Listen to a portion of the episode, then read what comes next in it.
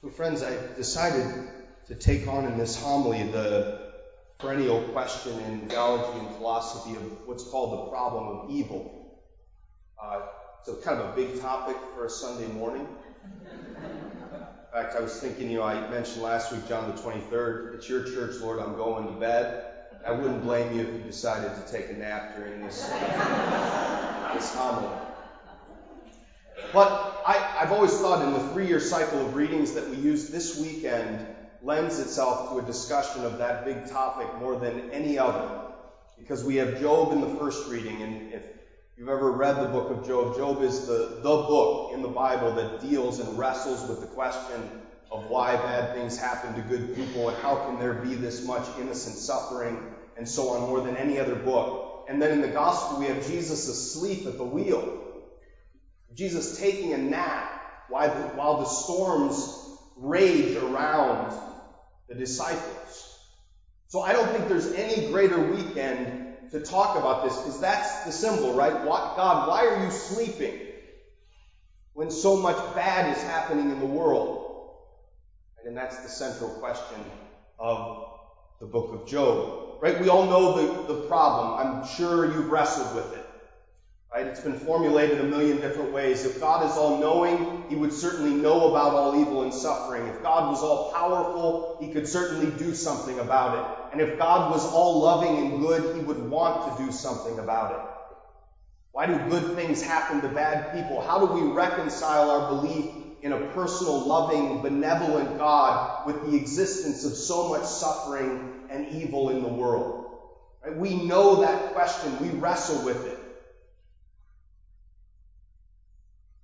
I want to get at it uh, in three different ways. And again, this seems a little technical, but I feel like this is such a perennial question for us that it deserves um, our time. The first is what we might call the logical problem of evil. Right? That it's logically incompatible to believe in a loving God who allows so much suffering. I actually think this is pretty easy to think about for us right? Which is we all know, right? We're celebrating Father's Day this weekend. We all know that a loving parent might permit a certain degree of suffering or evil for their child in order that they learn some greater lesson. Right? A parent might permit their child to flunk a test that they didn't adequately study for instead of intervening, right, obsessively, so that the child learns that they gotta, they gotta change. Right? A parent might let a child that's struggling with an addiction kind of hit rock bottom in order that maybe that be the beginning of their path of redemption and rehabilitation. We all know that the existence of a loving and good parent doesn't preclude that that loving and good parent might not allow some degree of suffering. I don't think it's logically incompatible. It's also true that it seems that the existence of a free world requires that God allows some degree of suffering and evil. Right? The two ways that this has been talked about in the tradition is moral evil on the one hand, evil that uh, we do to others, right? Human beings commit through their own free choices, but then natural evil or physical suffering, the things that happen to us. Think about hurricanes and natural disasters and cancer and viruses right? Things which are often out of our control, which happen to us and inflict an incredible degree of suffering. The moral evil problem seems not to be much of a problem if we think that God took the risk of giving humans free will. If God was going to take the risk of giving humans free will, that means that humans are capable of doing incredibly bad things in the world. But I think it's also true for the universe as a whole. Right? If God wants to create a stable, consistent universe for us to live in, He can't intervene at every moment. Right? He's got to let the natural world act according to its natural processes. I, I often think about the same sun that we delight in and that grows crops is the same sun that causes skin cancer, causes droughts, food shortages, that same sun. And so if God were to intervene every moment the natural world were going to produce less than ideal circumstances, I'm not sure we could live in a world that was something we could even call a stable external world. And so it seems that an alternative universe without free human beings and, a, and the free processes of nature is actually kind of inconceivable. So I don't think the, the logical problem of evil holds a ton of water. But here's the one that's more challenging. You might say, okay, I realize that God allows some suffering, just like a parent might.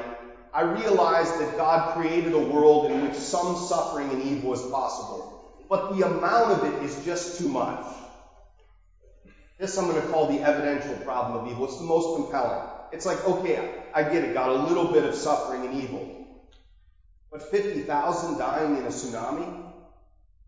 Six million Jews in the Holocaust? Like, God, you've designed this pretty flawed.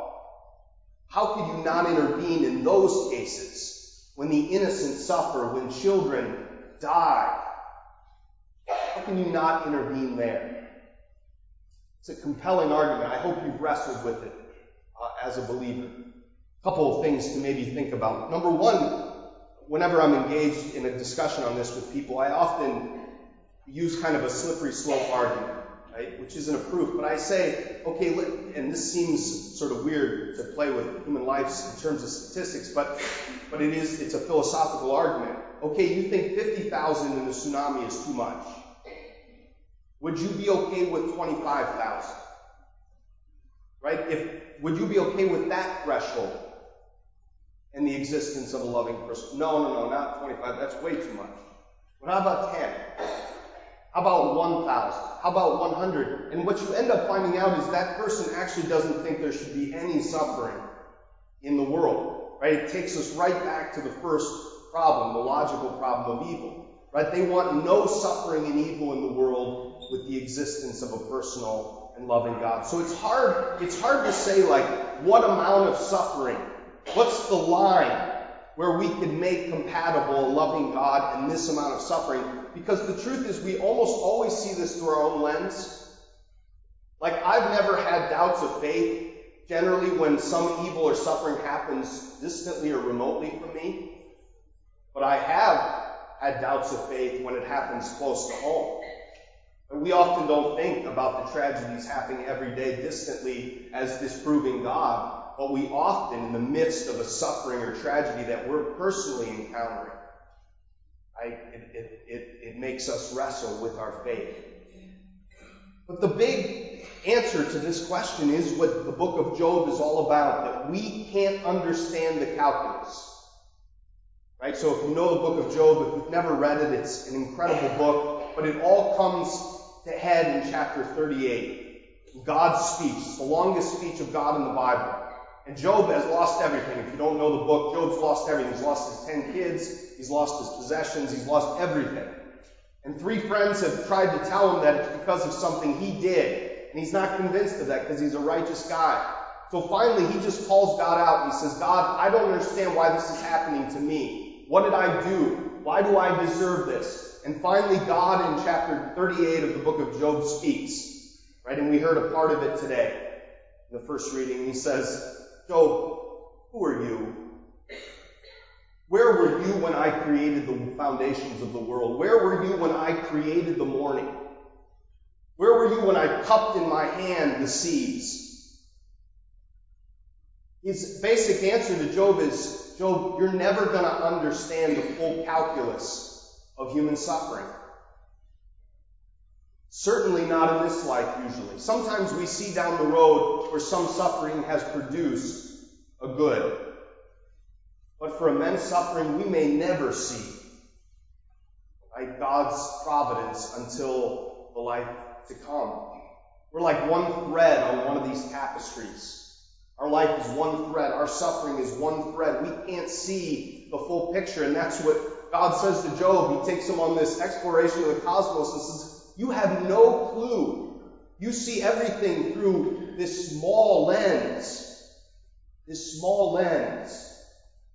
But you can't possibly understand the totality of the richness and complexity of divine providence. Finally, we have the emotional problem of evil. This is the gut wrenching feeling when we're in the midst of some amazing tragedy. And there's really no words. Right? A really cool part of the book of Job is that when these three friends first arrive to be with Job, after he's lost his ten kids and all of his possessions and everything, it says they sat in silence with him for seven days, mourning. In other words, they didn't say a word. There was nothing to say. Now, eventually, unfortunately, after seven days, they start talking. They don't talk very well. They should have stayed silent for longer. Right? It's a good message for us in pastoral ministry. But when we're in the midst of tragedy, right, you're not going to lay out the logical problem of evil and the evidential problem of evil. We're just in the midst of the mystery of human suffering. Right? And the only thing we can hang on to as believers is the cross. Right? That God knows what we're going through. Right? That's the unique thing about Christianity is that God is not aloof from human suffering. He did it. He experienced it. So he's there with us. In the cross, he's there. He knows what it's like.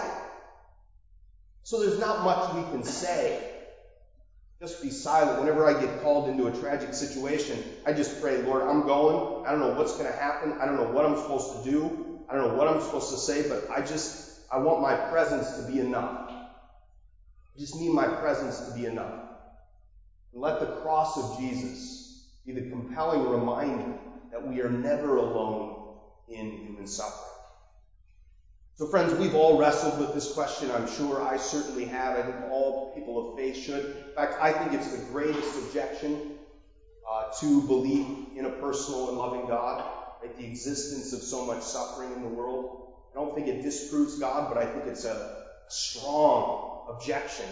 Right? And there's ways that we can talk about it. Ultimately, Jesus in the gospel calls the disciples to trust, the faith. Right? He's napping. And they say, why are you sleeping while we're perishing? Right? That's the objection of evil, the problem of evil. Why are you taking a nap, God, when all of this bad stuff is happening in the world? Why are you sleeping? And he says, do not yet have faith? Faith is not blind, of course, but it's because I trust God and I find reasons to believe in Him and have confidence in Him. I trust Him in the midst of human suffering, even when I can't see the full picture, even when I can't see the complex, the rich complexity of His plan of divine providence, which doesn't just encompass this world, but encompasses the world to come. He sees everything visible and visible. We only see that which is visible in our own little corner of the painting. God sees the entirety of the painting. So there's a degree of trust and faith that has to come along uh, with this problem of evil. So friends, I think we've all felt like Job. I think we've all felt like the disciples in the gospel. Um, let's call ourselves a deeper faith and confidence and firm trust in the one who has suffered for us and died with us. And that we may never totally understand the mystery of human suffering in this life. But we know one thing for sure.